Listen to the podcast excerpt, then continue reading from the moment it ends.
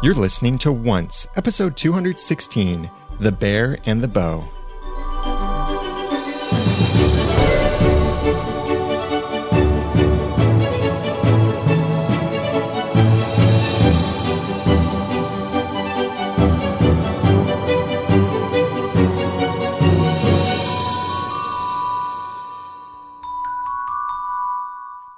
Welcome back to another episode of Once, the unofficial podcast for ABC's TV show Once Upon a Time. I'm Daniel J. Lewis, I'm Jeremy Laughlin. I'm Aaron. and we're happy to have you listening with us. If you haven't subscribed to the podcast already, go to oncepodcast.com and subscribe there from the myriad of options available. But let's jump right into talking about this episode.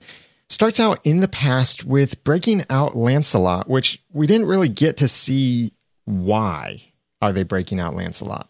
Other Why than the fact not? that he's a good guy. Well, Who's been unjustly imprisoned.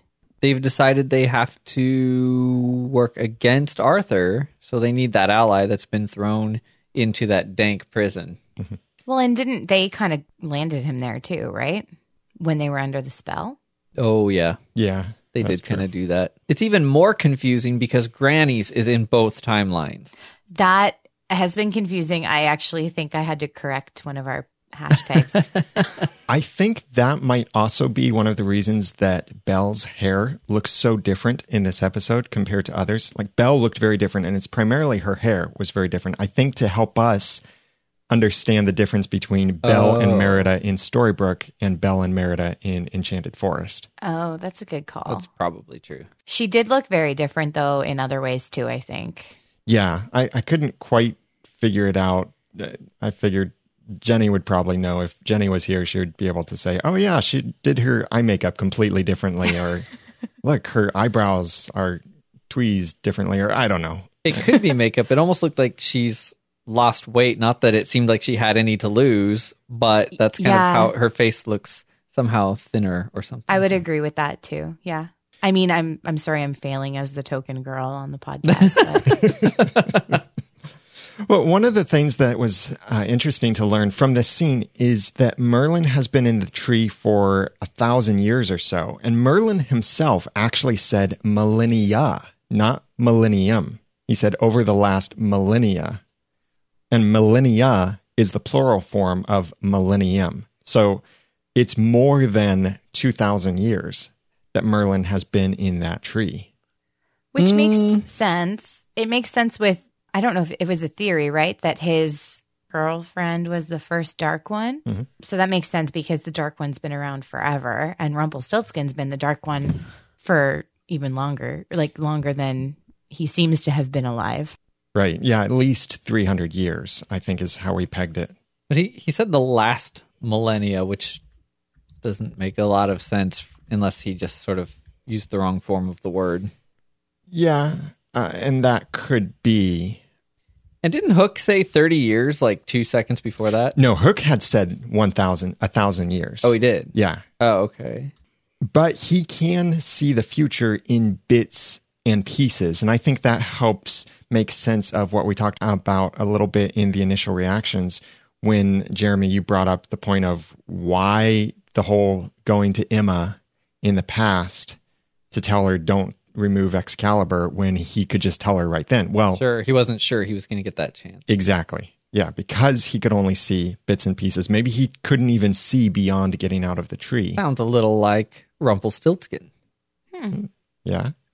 it does.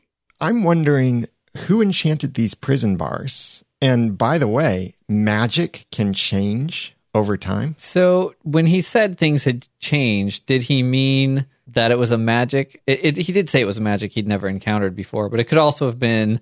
I don't remember bars being enchanted before. of course, he wouldn't have been familiar with that dungeon because that dungeon's a little too new. Yeah. Well, and isn't that entire castle a spell with that powder? It is. Or it's been created by a spell. Whether it Yeah. exists as a spell or it was the result of a spell, I don't know. Like if you break the spell, does the castle disappear or does the castle remain? That's the kind of thing. Was it created by a spell or is it a spell in and of itself? Until we find out, don't sleep in any towers. At least none that aren't Merlin's towers. Right. I think though that the magic comment, as long as they remain consistent, which I'm not counting on necessarily, but they've said magic can't be destroyed, but it can just change in form. So I think in the last 2000 years with all of these sociopathic dark ones, perhaps magic has changed. Mm-hmm. And that's all he meant in form. Like kids these days and their magic. And yet Belle was able to find something that helped in an old book. so that was convenient. Well, old book to Belle could be 50 years, 100 years, 300 years. Well, that's true. Merlin, at least a thousand years, maybe a couple thousand years. She is pretty good with those books, I've got to say. That was a gigantic book. She went right to it. It's almost like she knew where to turn the page. I like that they didn't come up with some funny magic babble. He was just like, yeah, that'll work. And he just does it. Oh, I just need to think differently. And Merida decides to knock out Belle in an effort to get her help to find the three brothers. I've noticed that Belle has sort of this effect on people. When they meet her in the Enchanted Forest, at some point they try to strike her with something. I don't know why. I mean, poor thing. She doesn't really deserve it, That but is- they do. That's true. And then she ends up working with them later. She wow, she has been struck several times by several people. I mean, one of these days she's just going to look around Granny's and be like, you know what?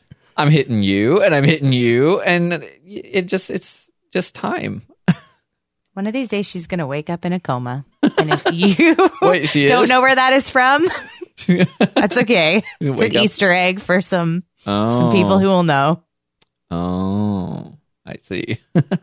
This scene was so frustrating to me, and my. I got to work the day after, like on Monday, and my coworkers were like, "Did you watch Once Upon a Time and that scene of the forest and like Belle and how could they not hear that Belle was getting dragged away and how did they not notice that she was gone?" And that's Yeah. exactly how I felt. Like the- you could still see on one of the angles, you could still see them walking away Right. when she hit her. Plus, Merida said so much about it because I needed them to be out of earshot. And Bill's like, huh?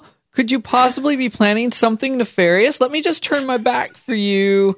And then wham. Plus, Merida's whole reason for doing it, like, why would I ask and risk a no? Couldn't you ask and then hit if you get a no? I mean, it would have taken perhaps 10 more seconds. Yeah, I, I'm not a fan of Merida in this episode. I really liked her. I really liked her in the first episode where we met her. And then she hasn't been bad since because she's been in the dungeon in the past and in the present, she's under the control of the Dark One. So you can't really blame her for her actions. But seriously, like, I'm not a fan. All she would have had to do was ask. Belle's like a bleeding heart. She totally would have just done it.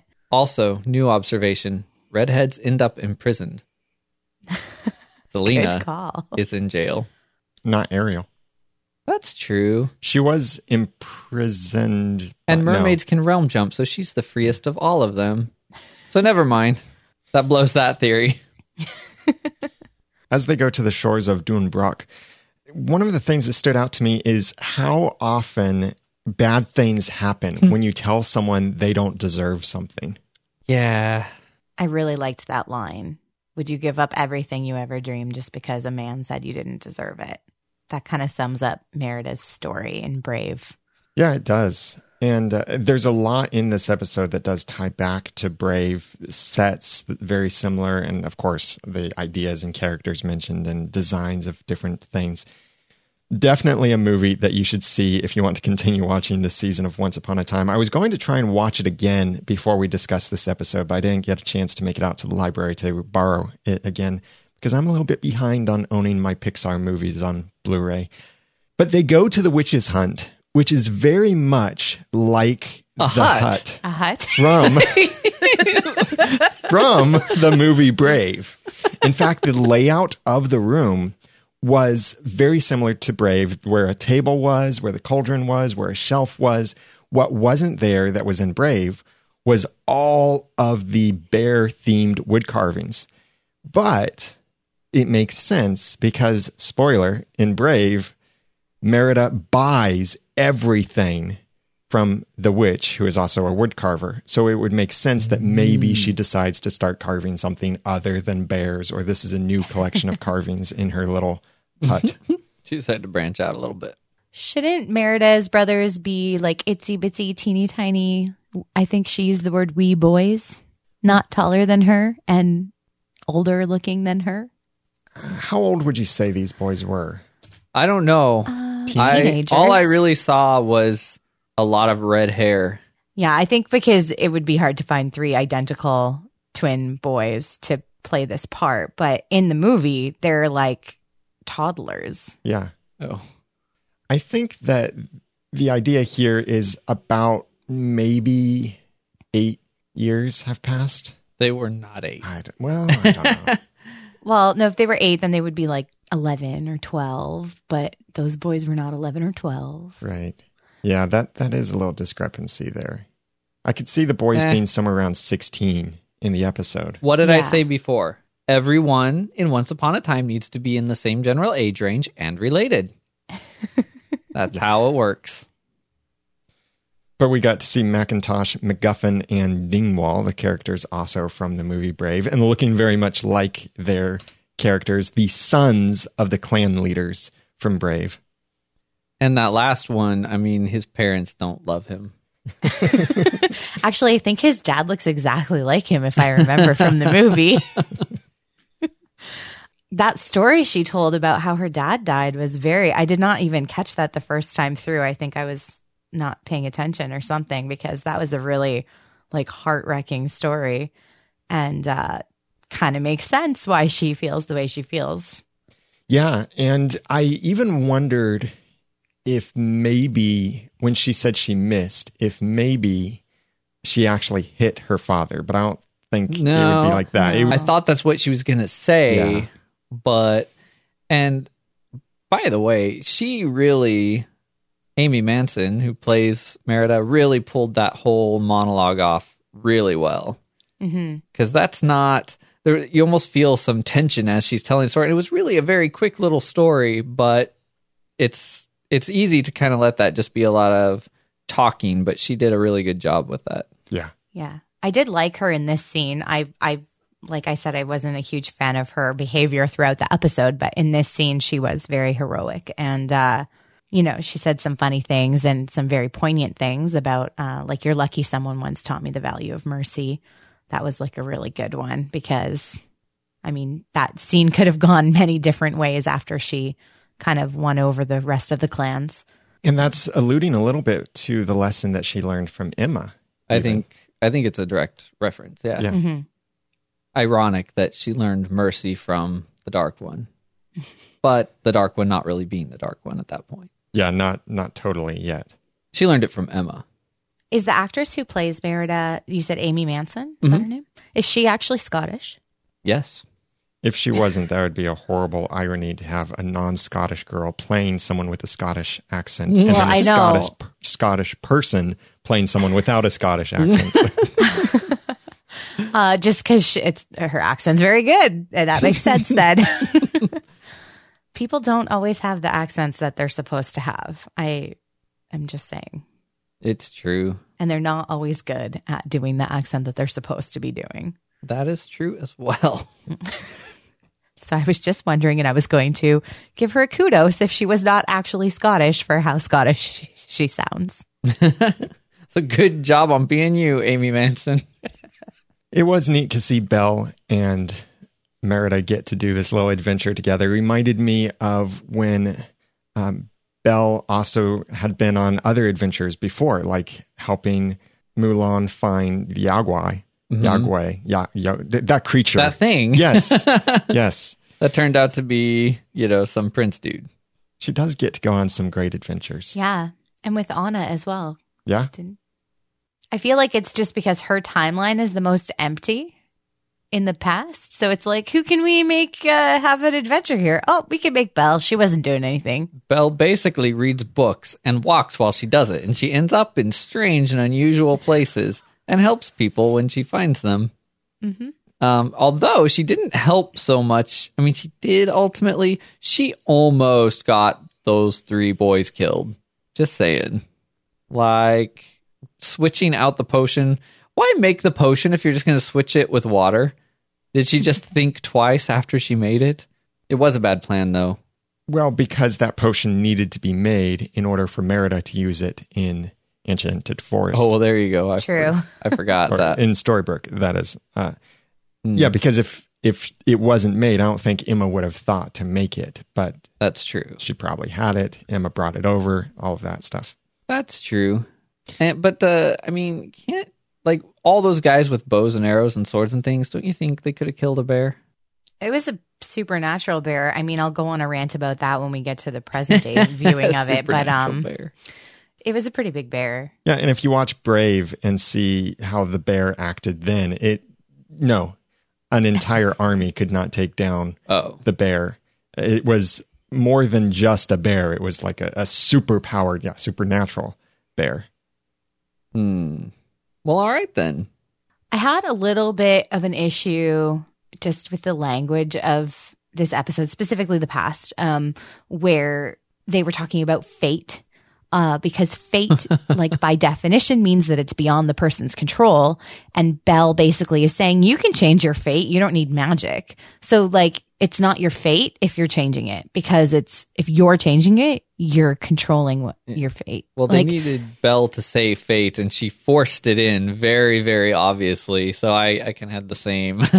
Well, and then we had fate mentioned again in the Yeah. final scene of the past. Um, And fate was the whole theme of the movie Brave. brave. And that's what it is, is that at the beginning, Merida is just struggling with this idea of, oh, I don't want my fate. I want to change my fate. And then at the end, it's basically realizing that, hey, you know what? I can change my fate. The future is mine to change. But I know we've talked about this in the past because, like in our previous episodes, because um, of all the prophecy. And so, like, then it's like self fulfilling prophecy. It's not really your fate because you know about it. So then you're taking action to make it come true. Um, so I know, like, especially with the whole like Rumpelstiltskin finding Neil and Neil um, finding Emma, we like we had a lot of discussion then about this, or I think you guys did. I wasn't even doing the podcast yet, but uh, yeah, and even Emma like having the greatest potential for darkness. Like, there's just some language stuff that I constantly get annoyed by in this episode. Hmm. I can probably tell you who wrote this episode without actually looking. oh. I'm not going to. Tell us in the post show. yeah. Well, and speaking of post show, they go to where all post shows are done Granny's Diner. Yeah. but this time around chocolate. Yes, nice to see the Apollo bars there. And yes, okay, thanks for reminding us and all the other viewers what we saw only a few weeks ago. Oh yes, they played almost the entire scene. Yeah, felt that way anyway. When uh, Emma was traumatized, one of the many times of throughout her childhood by this strange usher man, and now it finally makes sense all these years later. I think it could have been fun if they made little, some little comment like Emma could say, well, actually, the chocolate wasn't all that good anyway. Or, Or I never went to a theater again after that. you scarred me for life. that was my fate. Before we move on to talking about present day Storybrooke, I want to thank some people who helped make this episode of Once Podcast possible. We have 29 backers on Patreon contributing on a monthly basis. Thank you very much. The actual amount has fluctuated, especially over the last couple or few months. So we would love it if you'd go back to Patreon and consider maybe upping your contribution a little bit. But also Lisa Slack. She is a huge, faithful contributor to the podcast. She is no slacker at all. oh my goodness! She supports episode after episode after episode of the podcast. Lisa, thank you very much. Thank you to our 29 Patreon backers as well. If you would like to be a hero for the podcast and keep us from suffering a horrible fate, turning into a bear or getting bear on content or bearish on our fandom for the show or anything like that, then please go to oncepodcast.com slash hero. That's where you can sign up to be our patron on Patreon. That's where you contribute a certain amount per month on an automatic monthly basis. That's what really helps us best. But you can also do your Christmas shopping by going to oncepodcast.com slash hero and click on one of our Amazon links. It doesn't cost you anything extra, but then it helps support the podcast as well. what an awesome idea! It is. Uh, Think about all the awesome gifts you could give to someone. And speaking of great gifts, another way you can support the podcast and give a great gift for someone else or for yourself is buy a Once Upon a Time t shirt. They're going to be going on sale again very soon.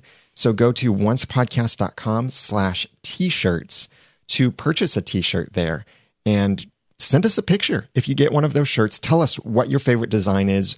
Send us a picture of it. And in fact, also go there. And even if you're not going to buy a shirt, tell us what shirts you would like to see us wearing so that we could hmm. get a shirt that matches us.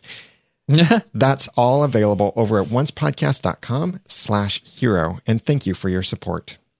Now moving on to present day in Storybrooke. Oh man. I think it's been pretty well established that I'm not a huge fan of Belle. I'm even less of a fan of her when she's, you know, being all ridiculous when it comes to Rumpelstiltskin. but during this, I had to watch this scene a couple times and just be like, is this discussion really happening? First of all, Emma hasn't done anything. She kidnapped Rumpel. That's it. And they don't even know that she's sent Merida after him yet. Like Emma has not done anything comparable to what Rumpelstiltskin did as the Dark One. Well, there's the Violet's Heart thing. They seem to think that's pretty bad. They seem to think that that's pretty bad. Yes. and apparently everyone in town knows about it, which is, I mean, poor Henry. Right. but like again, that's it's still to me it's not even comparable. Like she basically it's just I can't believe sometimes what comes out of her mouth. But I just have to remember that she's basically a woman in an abusive relationship and until she realizes that she's a woman in an abusive relationship and that it's not going to stop until she gets out, she's just going to keep being a woman in an abusive relationship. Oh. So you're not a fan of Hero Rumple. Well, I don't know that one time doing something makes you like suddenly become a hero. Ah, that's the mechanic we've had given to us. Yes, it does. Apparently, yes. He's become a hero. and Yeah. apparently that means he's no longer a coward. He's no longer afraid, and he's like ready to face the dark one. Until we're ready to explain how things aren't black and white again. Ah, the mechanics of storytelling. but they do remember how to use this mushroom again. So I'm glad to see that. You mean the Crimson Crown? Yes. I'm glad to see that come back and not just be this thing left by the wayside that they never used. Right. But meanwhile, Rumpel is tied up and uh, has to break Chip in order to escape. And the first time I watched this, I was thinking, oh, no problem. He's fixed it before. He can fix it again. no, he can't fix it again. hmm That's why this was such an emotional thing for him to break that. He's not the Dark One anymore. He doesn't have magic, so he can't just fix it again like he did the time that Belle broke the chipped cup. Right. Well, they're even now, at least. Yeah. I mean, I'm sure the hearts of Rumbelles everywhere broke and shattered, and just like the cup. But The sad thing is, I was kind of thinking, it was already chipped. Couldn't you have tried the chipped spot to cut the rope before you smashed the cup? But it was nice and dramatic, and they gave it a little slow mo. it was And- very dramatic. that cup would not have made that sound. it was kind of uh it was kind of fitting. I actually had forgotten that it had been broken before. So yeah. Broken by Lacey, if you want to remember that. She was cursed. uh, yeah, right. yeah, that's the excuse for everything. And Rumbelle had this very tender moment there in the library where Gold was just pouring out his heart, saying, what a couple of nerds in the library. but he was saying how grateful he was, how much he owed to Belle, and essentially, without saying the words, I love you, essentially saying how much he loved what she did for him. hmm But she seemed disinterested or kind of, I couldn't quite pick a word for it. Disconnected. Perhaps it's just because she's heard it eight million times before. Right. Just like I was disinterested because I've heard it eight million times before as a viewer of this show. But this time, Rumpel doesn't have the crutch of magic to go back to. Or his own crutch. Well, he did get that back. Okay. Well, he kind of does because he still went after magic. It's true. He did. Um, and apparently they had to wait quite a while and make a really harrowing dash across deserted Main Street. And the timing with which Merida shot through the window in the shop makes me think that she should have probably seen them running across the street. she could have also invaded the library, so uh, I'm not sure why they weren't in danger a little sooner. Unless it was something like Emma, being now the Dark One, could tell when someone went into Gold's shop. And then she just poofed Merida there and said, okay, they're in Gold's shop. Go get them.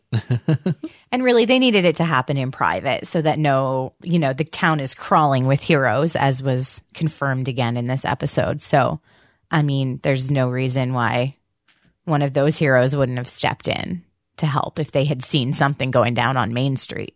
They're a very nosy town. Hmm. But Belle does see a hero inside of Rumple and asking him to be the hero they need, not the hero that they deserved. Gotham. Oh, wow. And of all of the things inside Gold Shop, he finds anti transformational powder. Uh huh. It's very convenient. I'm going to put this question out there, but I myself am probably not going to consider the answer too long because it's probably just going to frustrate me. And the question only just came to my mind. How many situations could they have used anti transformational powder in in the past? Like literally, people transformed into something else and they really needed those people to be people again or something. Like I said, I don't I don't actually want to I mean there are flying monkeys flying around my head right now as I consider that question, but I don't want to go any further. I'm just going to leave it there. Cuz I actually liked the anti-transformational powder until this second. Hmm. but flying monkeys for real. It was terrifying to see Merida so serious at killing Belle. In fact, she did pull the arrow back and shoot the arrow at Belle, but it hit the mirror. But she's that serious. And Belle, you could see the terror on Belle's face for this one moment. Like Belle looked at Rumple and this this look of horror, almost a look like I as a husband can imagine the emotions that were going on. Like, aren't you going to protect me?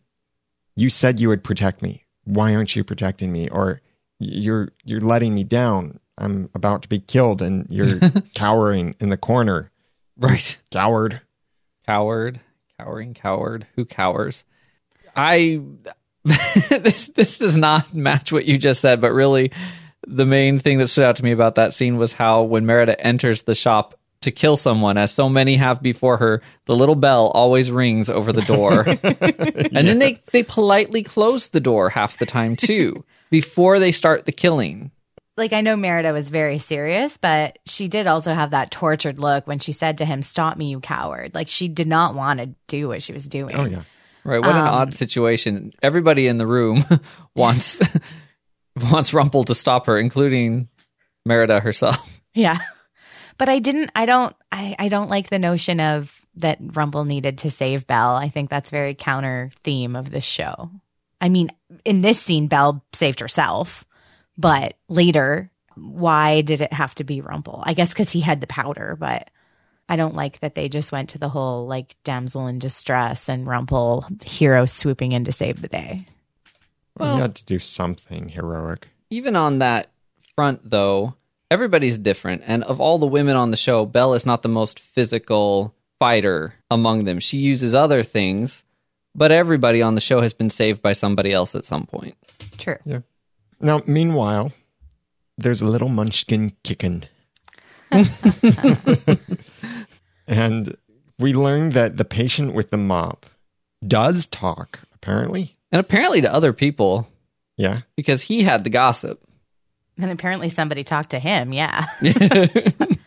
Or maybe he was simply overhearing things and then he likes to talk whenever the harsh nurse, Nurse Ratched, is out of the room. Something that stood out to me in this conversation between Zelena and Emma is that Emma said, You'll need an ally. That makes me think there's a battle coming. I I know. I've said, sure it's I not just really Dark One battle. banter?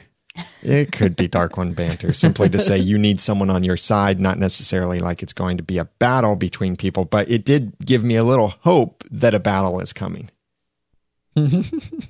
I was all about the food. I liked seeing Regina taunt her sister without being in the scene. that tray was amazing. Okay, locally grown organic food is what is best to be eating when you're pregnant. It's true. And there was such a large amount of it. All I could think of was Ron Swanson from Parks and Rec. He wouldn't have been happy either. and it was all green too. Some The of it was juice orange. was green. Juice is green. Oh, yeah. there was some orange. Okay. Yeah. uh, but then, uh, so Emma's got this power, and the onion rings she gives her were from Granny's. She didn't just create them out of thin air. She, I guess, super sped them through a cooking process at Granny's.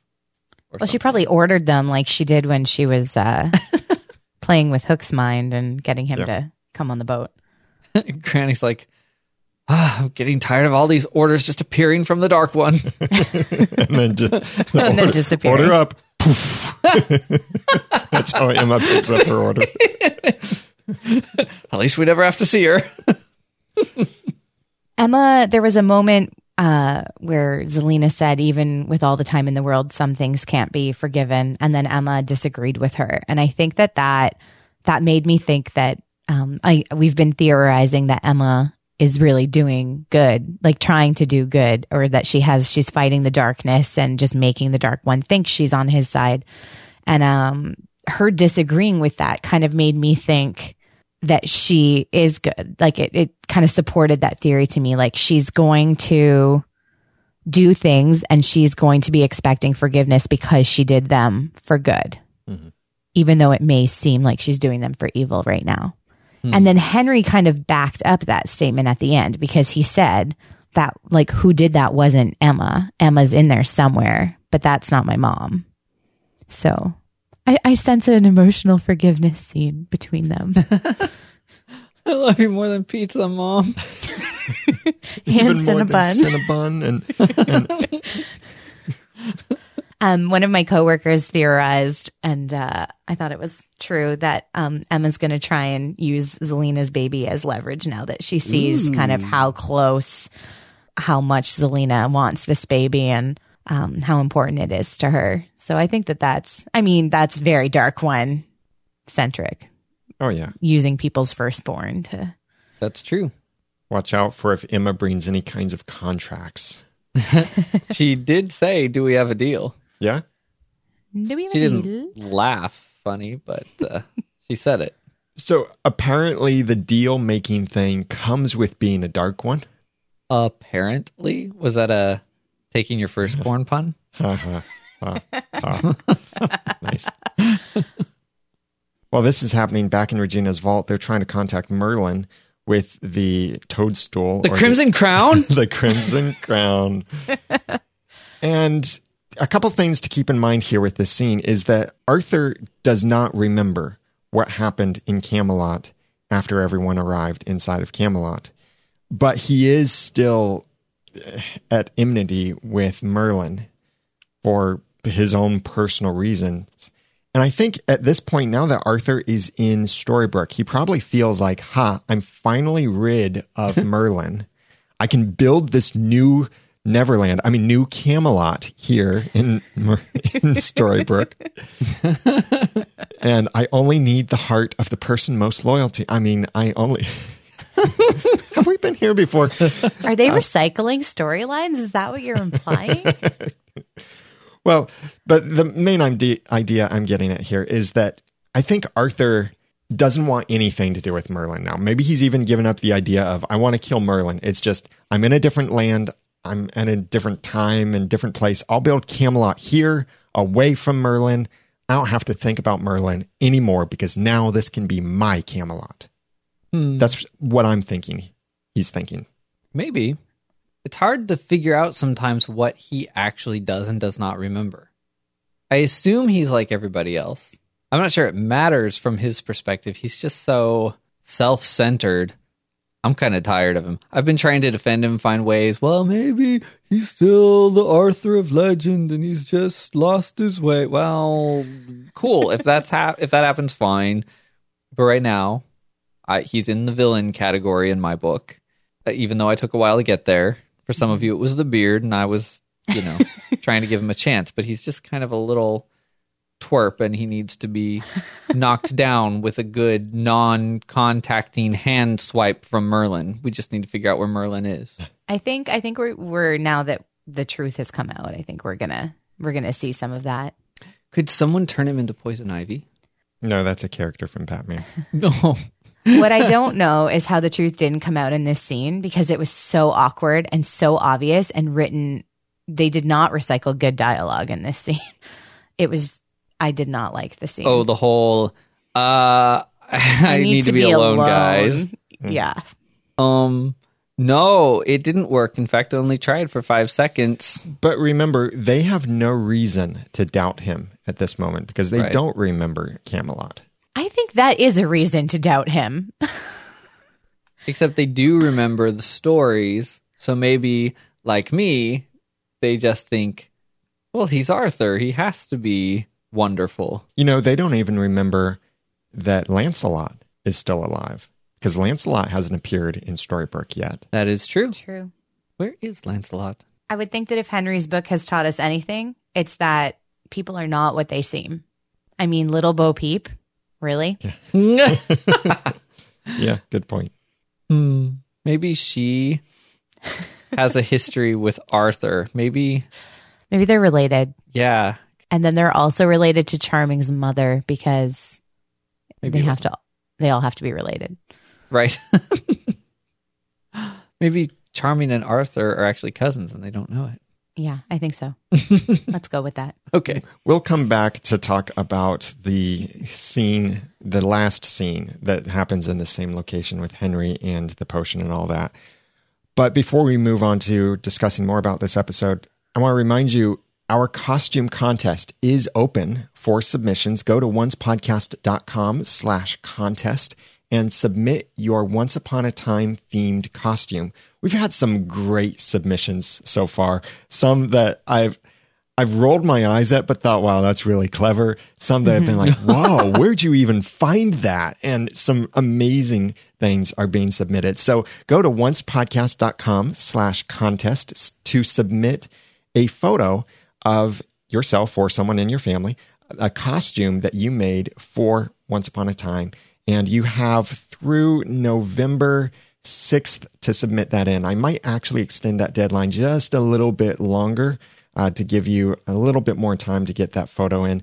But go over there to oncepodcast.com slash contest. This is available outside of the US as well. So even if you're listening to this uh, from somewhere else, you can qualify for the prizes and submitting and all of that.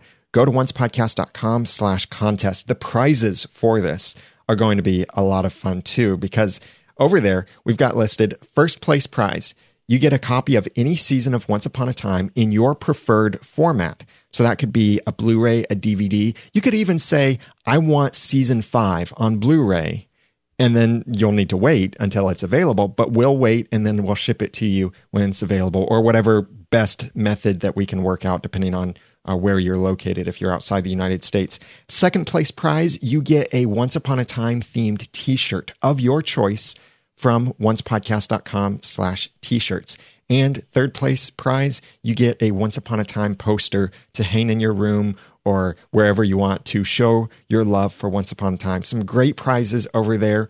And if you're outside of the US where we can't ship these things directly to you or get them through your local Amazon store, we will provide an equivalent value prize to your options that will be available. So check it out at oncepodcast.com slash contest. Please review the rules and submit there.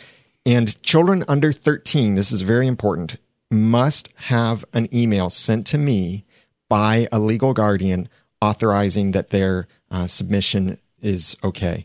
That is because we need to make sure everything's legal here that we're doing, and we want to also ensure that your children aren't submitting their own photos of themselves without your permission. If you're the parent and they're the children, children, make sure that you get your parents' permission too. Get it? Got it? Good. That's all at oncepodcast.com slash contest. We would love for you to win some awesome stuff from your awesome creativity. Awesome. I want to win those prizes. You can't. I want to win first prize because I'm behind. and it's very expensive in Canada. Mm. Yeah. well, back to Once Upon a Time in Storybrooke. Well, rather, Rumple and Belle are about to leave Storybrooke with this anti transformational powder that I'm sure all of the old, ugly people are dying to get. Hmm. It's a different kind of transformation, and that's just rude. But apparently, the powder does work because Rumple did cross the town line. So I wonder, could they use that powder on Dopey if they still had any- any of the powder left? Did he cross the town line, or did he drive 10 feet and go, wait a minute, what am I doing? And turn mm-hmm. around? I think he actually crossed the town line Oh. based on the location of the sign, where they were, how far away he got before Belle turned around and there was Merida, and all of that. Maybe. We may never know unless he tells us. Before Belle walked away, it was nice to hear another reference to early Once Upon a Time, showing that the writers are still aware of the show's history. uh, the store discussing the story of how he became crippled and and such. Some would say it's a little bit revisionist or a retroactive continuity Oh. to say that he broke his leg because he was afraid of the battle. But that does, I can see that fitting in. If you, I thought we knew that. if you go back and watch the episode Manhattan, he was scared because he was seeing all these men coming back wounded from battle, but Yeah. he was also motivated because he talked to the seer, and the seer said things about uh, if you you're going to get on this course basically of leaving your son without his father, and Rumple thought the way to do that would be mm-hmm. to avoid going into battle because he was mm. also getting scared seeing all of these soldiers being killed and thinking I'm going to get killed. I'm going to leave my son without a father if I go into battle. Yeah. It makes me want to go back and watch it again. I didn't uh, think that it was revisionist. I remember thinking that he was scared. I mm. don't remember thinking it was particularly selfless, which wanting to be there for your son might be. And after he then drives apparently across uh, the town lines, then comes the Merida attack. The bear.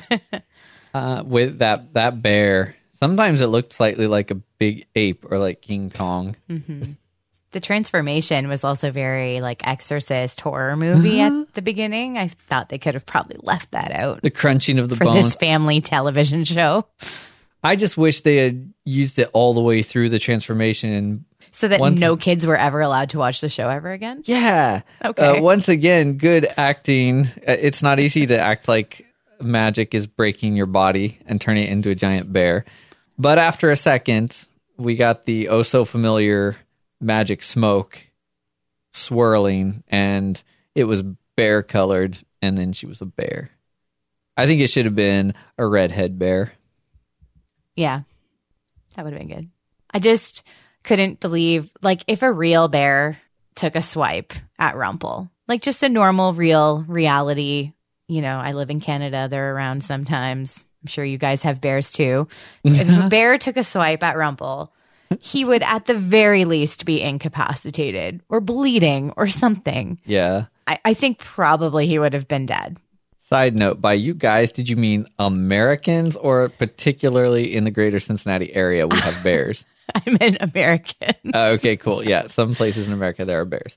Um, but yes, they focused, I felt like, on the claws, and then it's just like, whoop, and he's just sort of like, oh, that was rude, and now I'm on my back. I'm a cripple. What are you doing? He wasn't bleeding. Yeah. Didn't hit his head hard enough that it affected his aim. Nothing. Belle was appropriately terrified, She was, which Almost- is surprising. more terrified than the activity of Merida. like she was moving kind of slow, but it was. I mean, I know watching it as a TV show, I wasn't super terrified, but if I were there, I would be quite terrified, or should I say, bearified? Hmm. No, Merida was bearified. Belle was terrified, And she did a good job being terrified. and Rumple was bravified. And then Merida was transformified back. so we all win, really. There, I said something nice about Belle, so hopefully I don't Aw. get any hate to my Twitter this episode. Um, Merida took this anti transformational powder Oh, did she take it? She took it. I think it was administered. And it makes me wonder can she now safely cross the town line? Well, Will that come back into play? Because technically, this does seem like since she ingested it forcefully, and the bag. yeah, that she should be able to cross the town line now. So here's the thing. One would think that the powder would undo a transformation. However, a tree can hardly sprinkle itself with powder. So that would suggest that they were going to put it on themselves before they crossed the line. And that would suggest that it has a lasting effect because if it wears off, well, you might make it even as far as New York or at least Boston, and suddenly you're a tree again there. So that would stink. So you would think that, especially with such a large dose, taken internally, you might actually be able to cross the town line. However, what is the advantage of that? So she can fly to Scotland and be with her brothers. Mm. Or wherever her brothers are I by their don't- mother's I side. think you can fly to where her brothers are. Oh yeah, it's fictional Scotland. Oh, Or it's just the enchanted forest in a an Scottish area accent. that's just kind of got some Scottish influence. I have said this before and I was wrong, but Merida might go to Forgotten Character Island and be done now because that was closure. Her storyline had closure until she gets back to her That's brothers. true. I guess. Yeah. Hmm. Like she has her heart. She has no reason to hang around. Definitely felt closure on the six weeks ago side. No, it wasn't even six weeks. Was it six weeks? Yeah, Yeah. six weeks ago. Yeah, it was. Okay. right. Okay. Yes. Mm. After she hit Belle in the head, apparently I lost my memory and thought that it was just a long, long time ago. So that part felt very close. So then the real the real question for me is I think we'll probably still see her as the dots are further connected because it's a big leap from I'm going back to my kingdom to somehow she was brought to Storybrooke. Oh yeah, that's true. So I think something's going to drag her back in. Well, we've Yeah. seen the curse bring people uh, simply Mm. because they had interacted with Regina or with whoever cast the curse. Mm, because reasons. But this was not a curse. Right. This was something completely different that we still don't understand yet. this was not the ever shrinking dark curse. Because, I mean, Dark Swan had to have this ghetto moment. I still think that scene was amazing and out of place, but amazing. Just there's the bug, kind of under a bridge with Merida tied to the front bumper. It made absolutely no sense and it was wonderful. That bridge, by the way, going back to that episode, was also where Sidney Glass had met before. I knew it Had was secret familiar. rendezvous there. Is it the troll bridge? No, this is a different bridge. Oh. This if is that more like a tunnel. sheriff charming were on his game he would patrol that regularly because clearly the nefarious people go there to do their dealings Well, apparently, while Emma is sitting back at her place singing I'm Holding Out for a Hero Till the End of the Night, he does come That was good. and walks in of his own free will. Apparently, this act alone is enough to make him hero enough to pull the sword. no he uh he defeated merida fair and square as she so helpfully stated when they walked in And now we're buddies. Well, do remember that Rumple is a blank slate. So it's at least his heart is because all the darkness has been removed from it. It's that mm-hmm. perfectly clean, glistening white heart that was put back into him. Or red. So all he needed to do was make some heroic move and then he's hero plus totally pure heart. So it didn't take a lot. Yes, we're looking at it through the eyes of Rumple has done all of this bad stuff in the past. How can he suddenly be a hero with one single act that, yeah, he was sacrificing his life. He was in the act of sacrificing his life. And then the anti transformational powder enabled him to save his life and Belle's life. but uh, he, they're not pushing all of that back stuff behind because he did make that apology to Belle before he pulled the sword. And while that apology alone, I don't think is enough, it does show, I think, that he recognizes that almost everything he's done has been the wrong thing. He didn't outright say it was wrong or it was bad or I should not have done it. He said I would have done it differently, which I think is his basic way of essentially saying I shouldn't have done that. I just feel like we've heard that before from him. And that's why I have all caps in my notes here. when he said I would change everything for you, he's had the opportunity to do that a million times. But times that he's said that before, he's always held on to something. Mm-hmm. Like he had the dagger hidden while he was saying his vows to Belle and gave her a false dagger and all of this stuff. I guess because he's a blank slate, then this actually means something this time. It does Yeah. to her, I- it appears.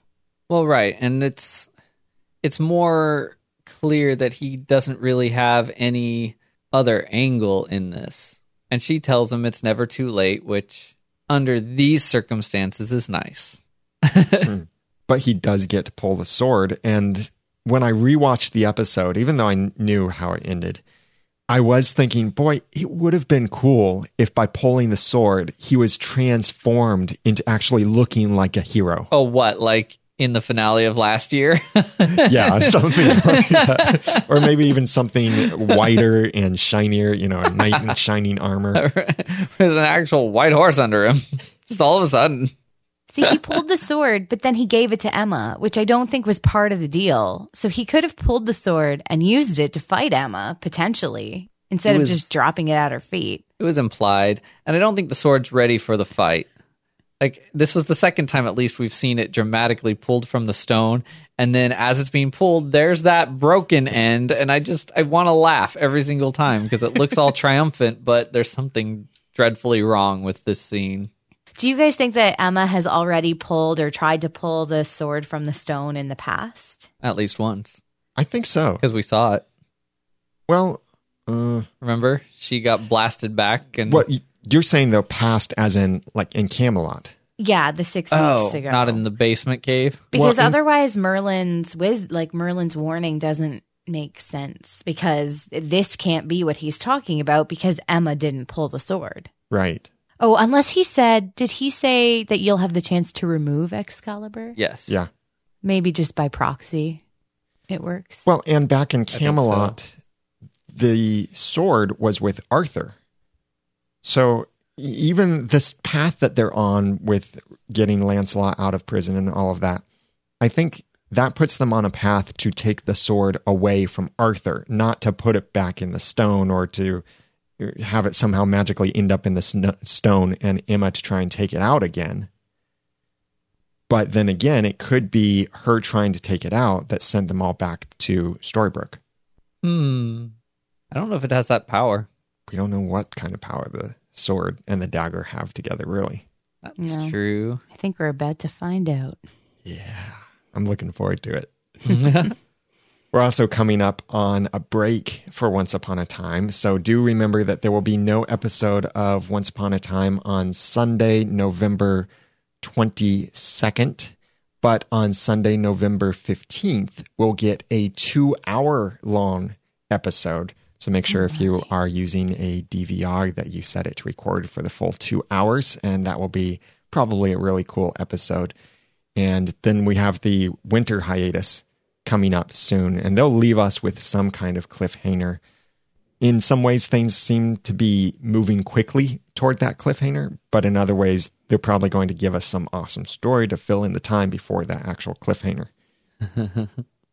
Gold said that he is now basically the opposition to Emma and the biggest opposition that she'll ever have because he's a hero. And I think what makes that a difference is that he was once a dark one.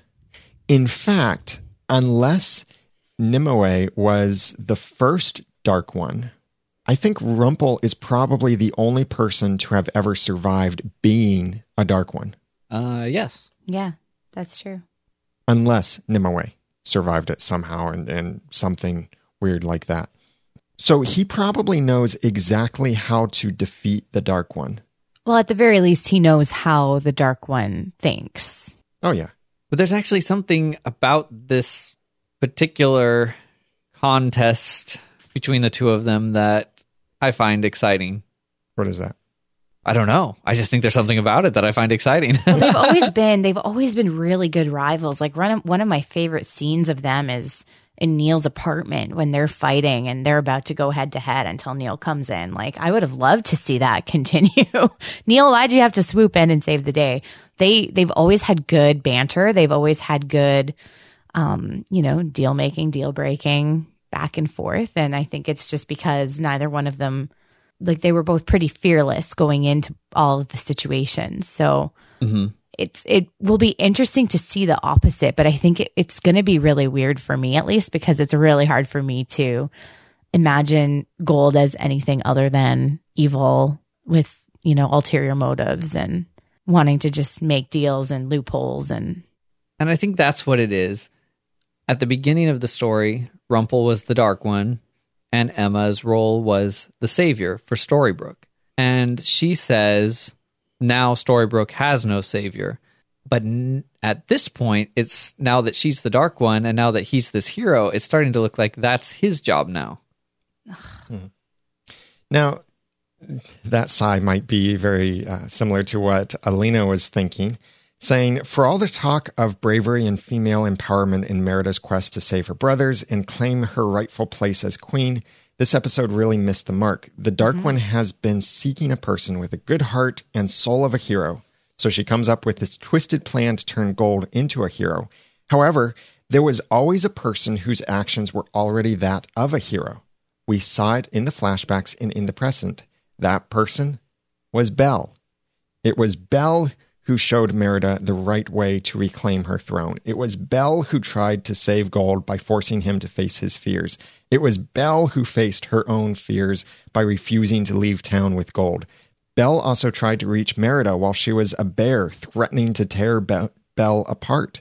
Yet all of this was overlooked for the sake of forcing the hero status onto Gold in some sort of twisted attempt at redemption for a man who at this point hasn't deserved it yet. yeah.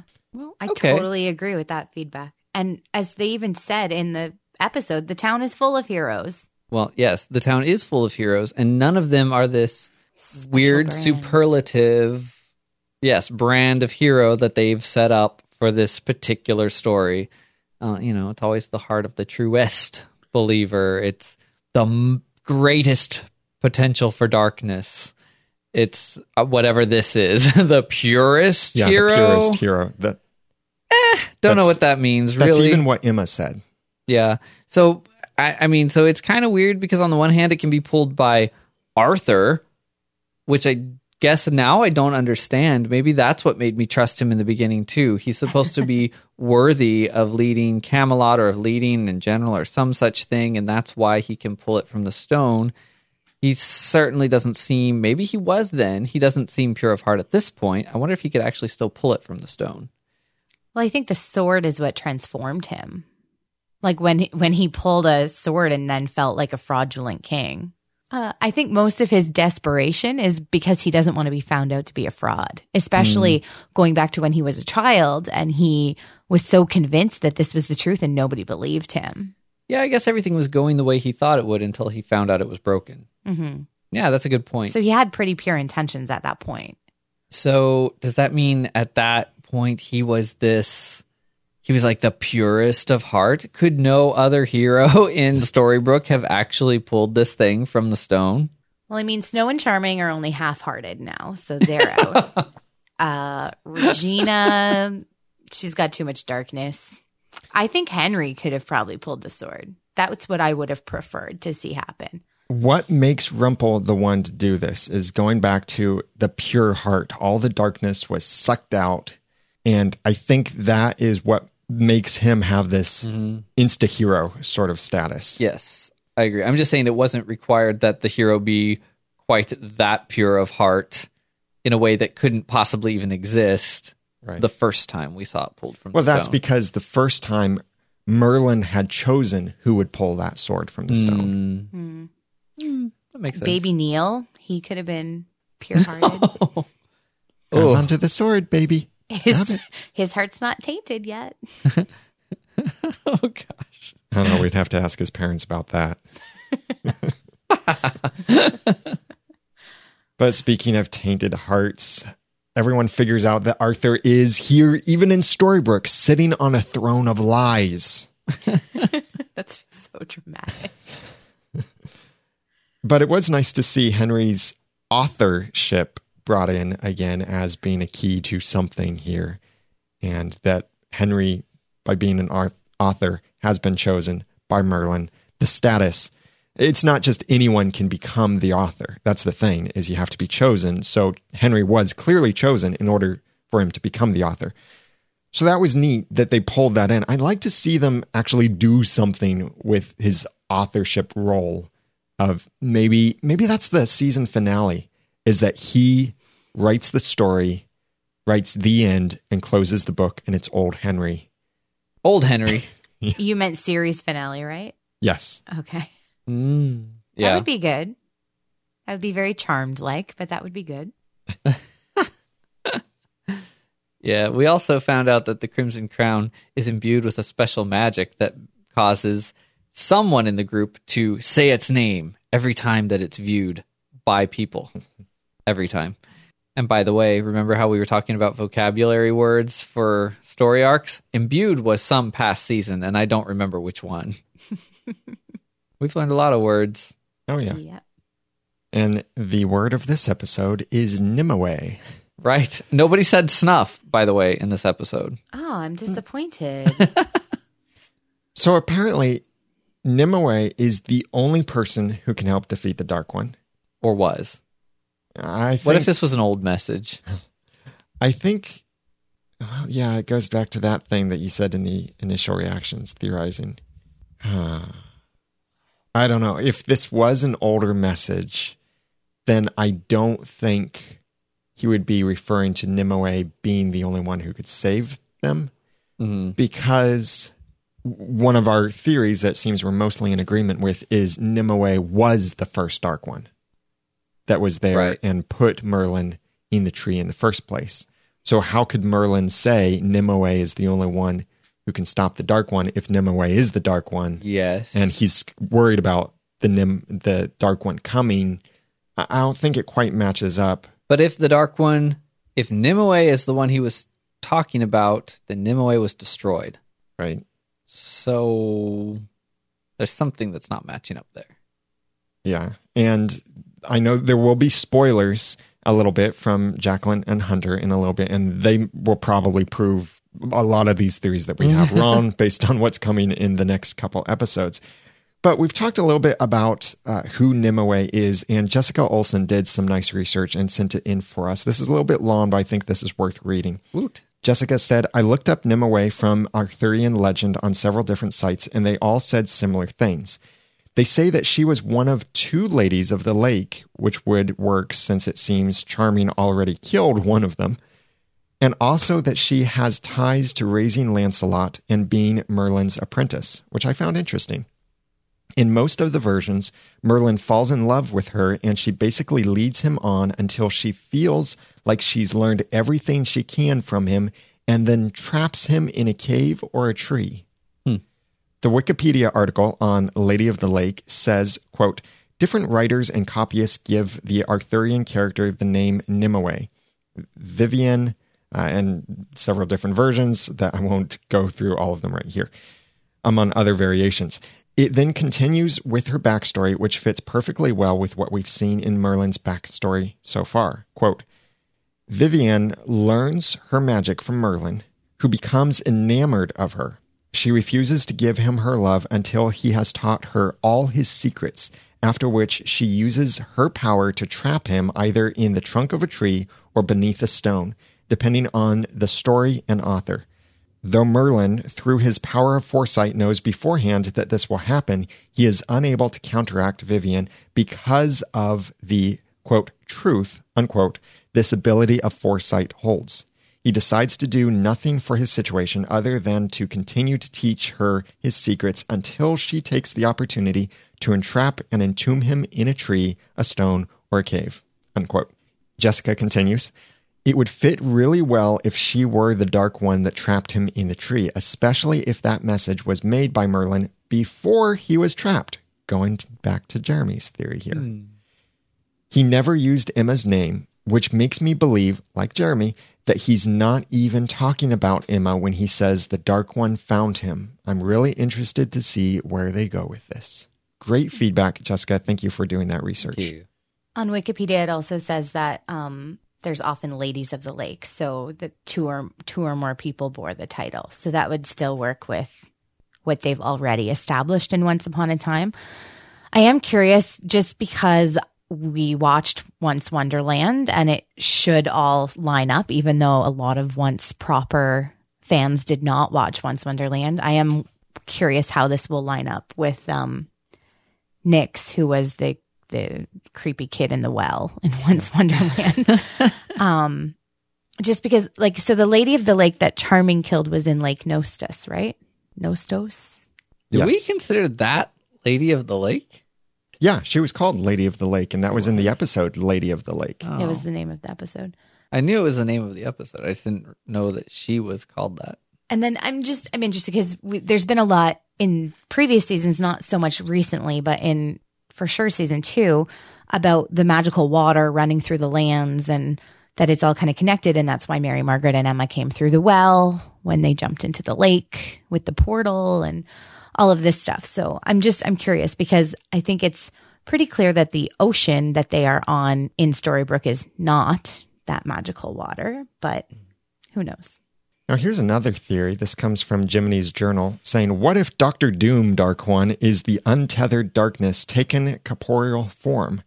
Rumple warned Belle that she doesn't want to be around the Dark One when no one else is home, as his heart was going black and he was dying.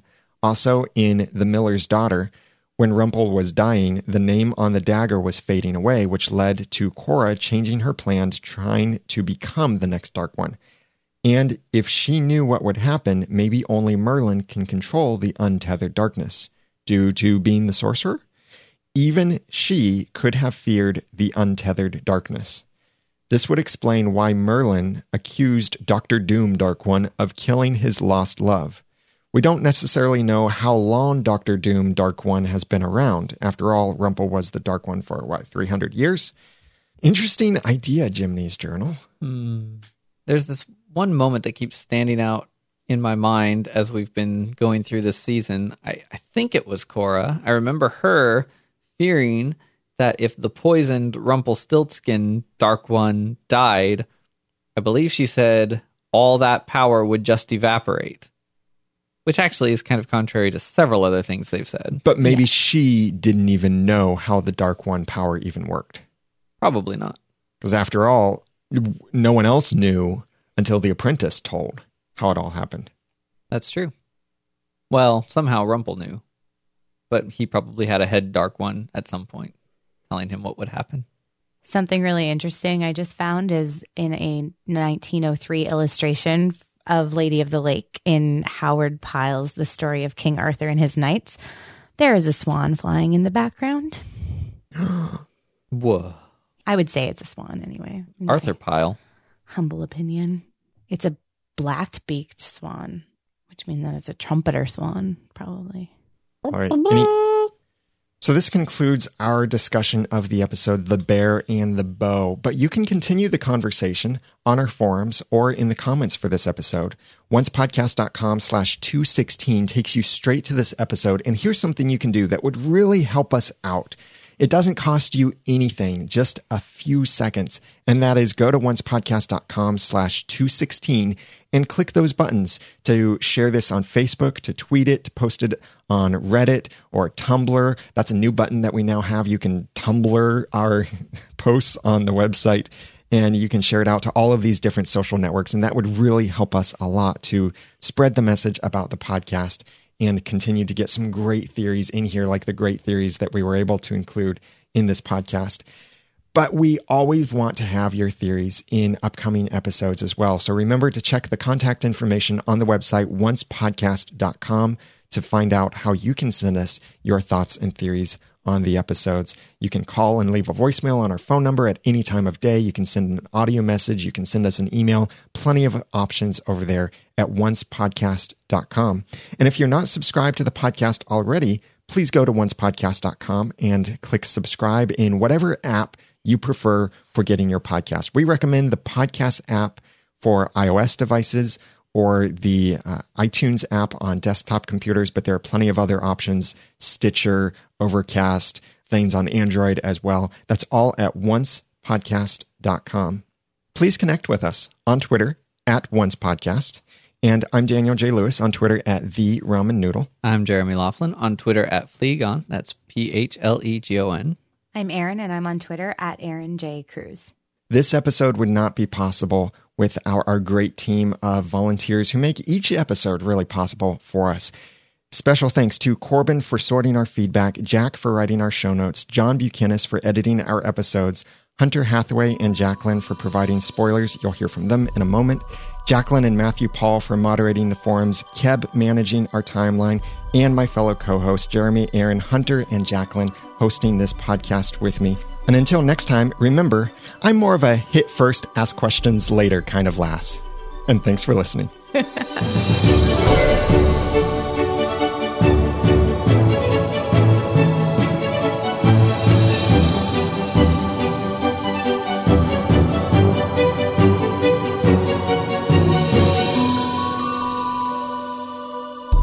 Once Podcast is a proud member of Noodle Mix Network. Find more of our award winning and award nominated podcasts to make you think, laugh, and succeed at noodle.mx. Big thanks to our heroes for this episode of the podcast and making it possible. If you'd like to be one of them, then please go to oncepodcast.com slash hero and thank you for your support. Hi, Oncers. I'm Hunter Hathaway. And I'm Jacqueline. And it's spoiler time for Once podcast, episode 507 Nimue. In Camelot, Merlin spearheads a mission to reunite the dagger with Excalibur so he can use the weapon to save Emma from the darkness threatening her soul. With Zelena in tow, Hook, Mary Margaret, David, Regina, and Robin steal into Arthur's castle to take the broken sword from the maniacal king. Meanwhile, Merlin brings Emma along on a journey to confront his ancient nemesis and retrieve the sacred spark he'll need to reforge Excalibur. Both parties are tested, but one suffers a blow that could derail the entire operation. In a flashback to long before the age of Arthur, young Merlin finds purpose after he is blessed with magic and immortality. But when he falls in love with a young refuge named Nimue, everything changes for Merlin. As their romance starts a chain of events that touches every one of our present day heroes. Yes, and this episode is written by Jane Espenson and directed by Romeo Tirone. Yes, and we have a couple guest stars. There's not a whole lot of the Camelot gang. There's Arthur and Guinevere, Caroline Ford as Nimue, Darren Moore as Vortigern, Graham Verchere as young apprentice, Jackie Mins as woman, Max Haynes as young man, and Jason Simpsons as Ada. Um, interesting to note that we're seeing Vortigern again. We saw him back in episode 505, but he was actually played by a different actor then.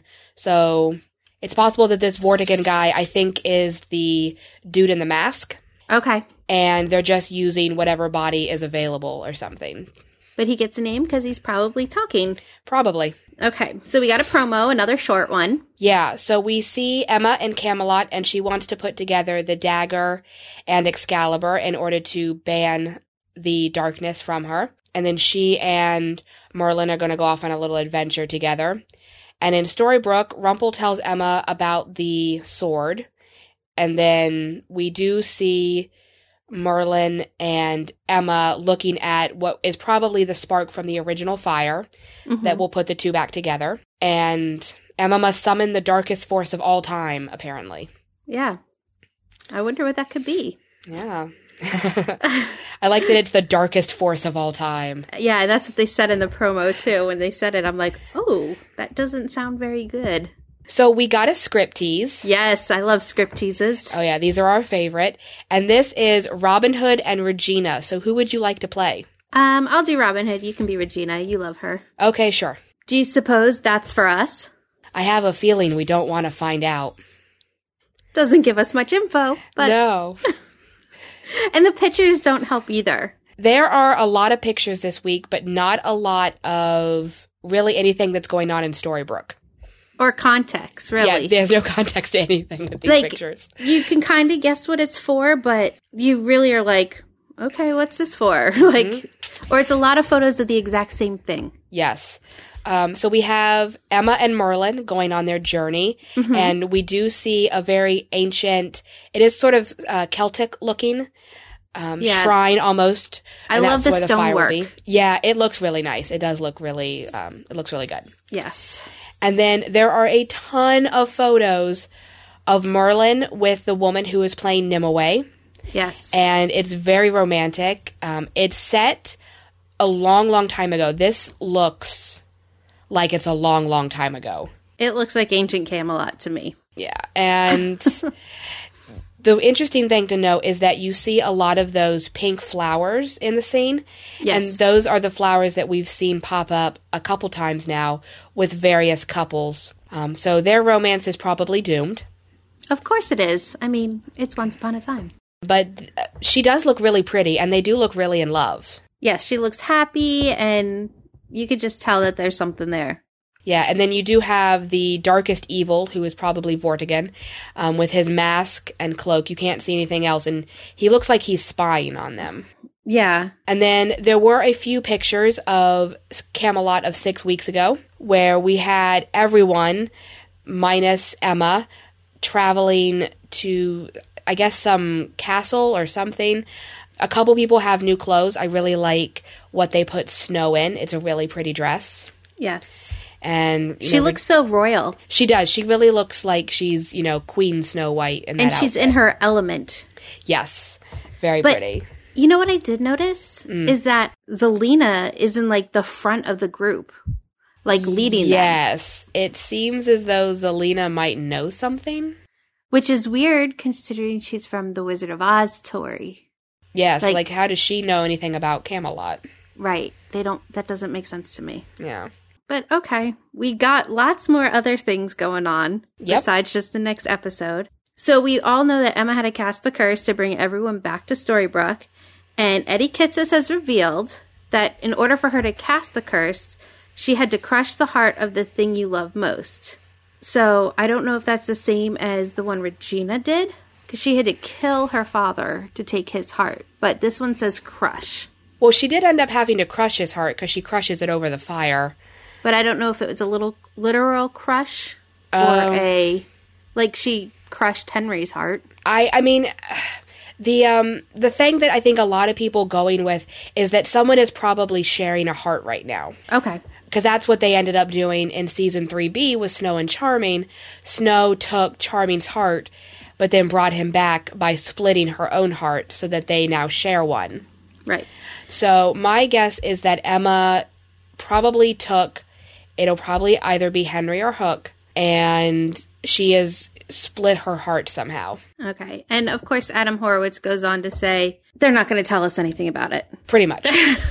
He'll say that the information you need to guess has not appeared yet or has it. So of course they're not telling us anything new. yeah, that's probably going to be a big reveal soon, though, because we are getting close to the end of this arc. I So- know. We've got more photos. For me, they bring up more questions and answers. There's a couple photos of coming up episodes, and it's Dark Emma, so Dark Swan, and a lot of cloaked figures. Yeah, and I think my current theory about them is that they are Pain and Panic from uh, if you've seen Disney's Hercules, because of course the big theory right now is that our villain for season 5B is going to be Hades. And I think those cloaked figures are his minions, Pain and Panic, But one person does have a very pretty sparkly cloak. which makes everything okay. It does. It makes it all perfect. Okay, so we do have more information about the two hour episode that is coming up, and that is episode eight and nine. Yes. So that'll be after this week. In Birth, which is the first of the two part episode, Hook risks everything to uncover the truth about what Emma did in Camelot.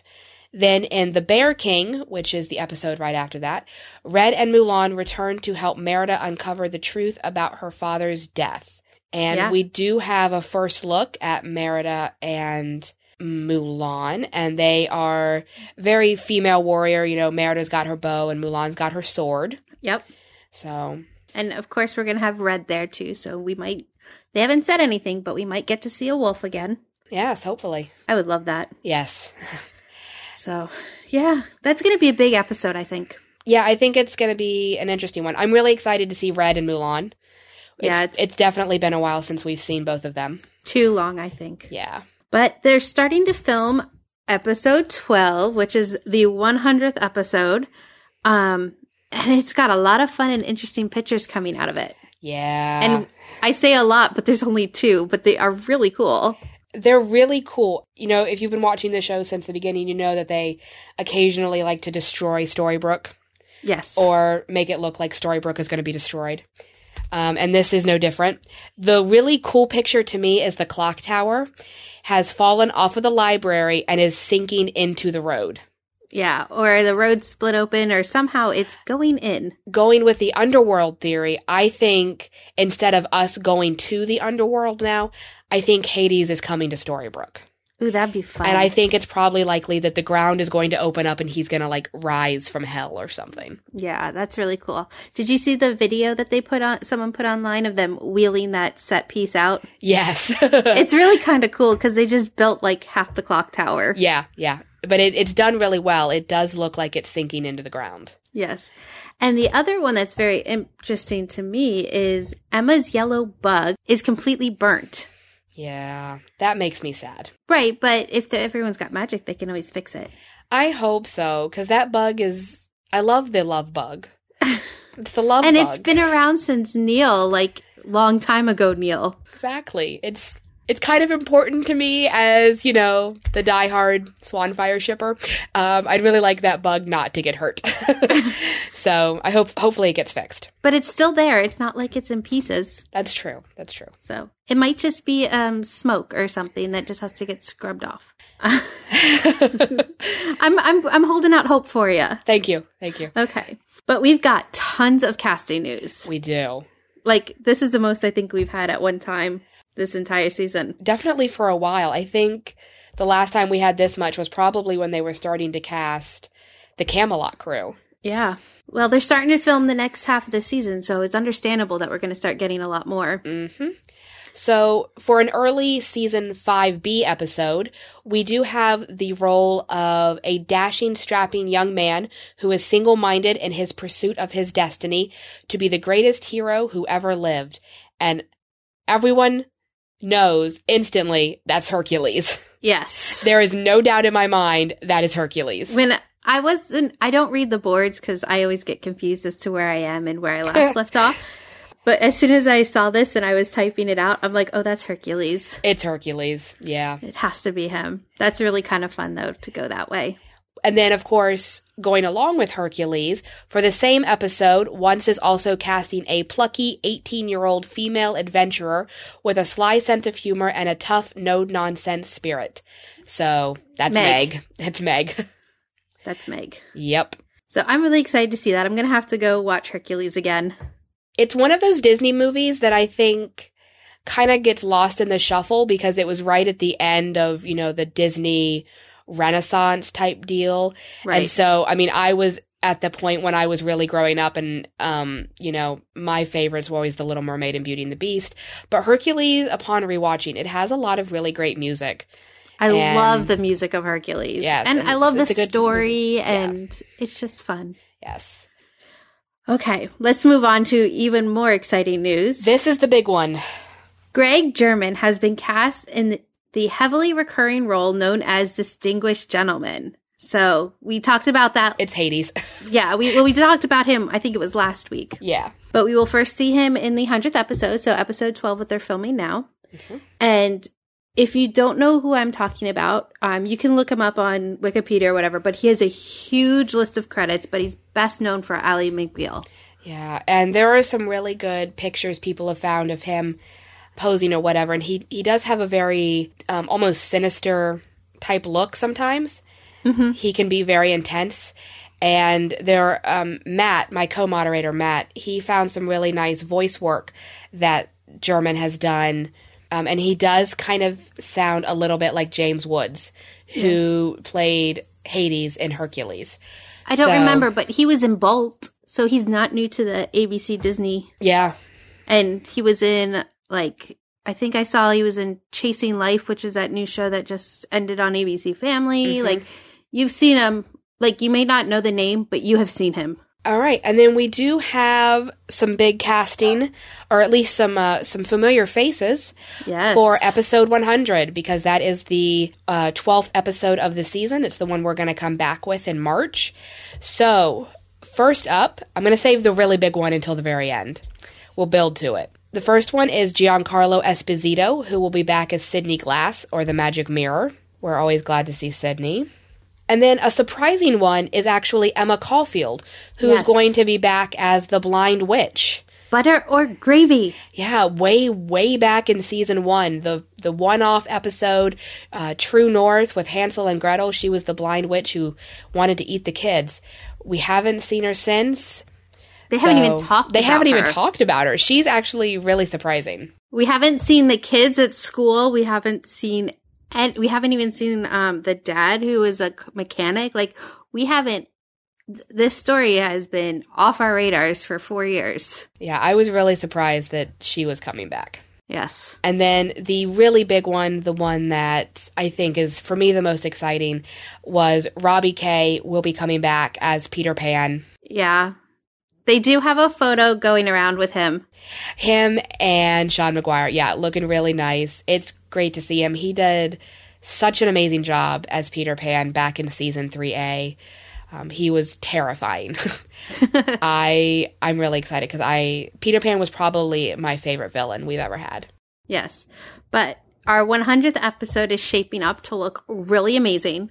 And we got a little bit more news about it. Episode 512 now has a title Woohoo! Souls of the Departed, and it's going to be written by Edward Kitsis and Adam Horowitz. Yes. And, you know, that title really does scream that the underworld is coming to Once Upon a Time. And that's probably why we are seeing a lot of the ex villains who have died, such as Cora, Peter Pan, and now the Blind Witch, because they are probably coming up from the underworld to plague Storybrooke or something. Yes, and there's more that they could come up with, or we'll see, and we just don't know yet. Yes. But that's all really exciting news. I can't wait. Yeah. Too bad we have to wait till March. Yeah, it's going to be a long hiatus. But that's all we have for you this week. I'm Hunter. You can follow me on Twitter at Bit of Pixie Dust. I'm Jacqueline, and you can follow me on Twitter at punk underscore bunny underscore 87. Until next time, Oncers.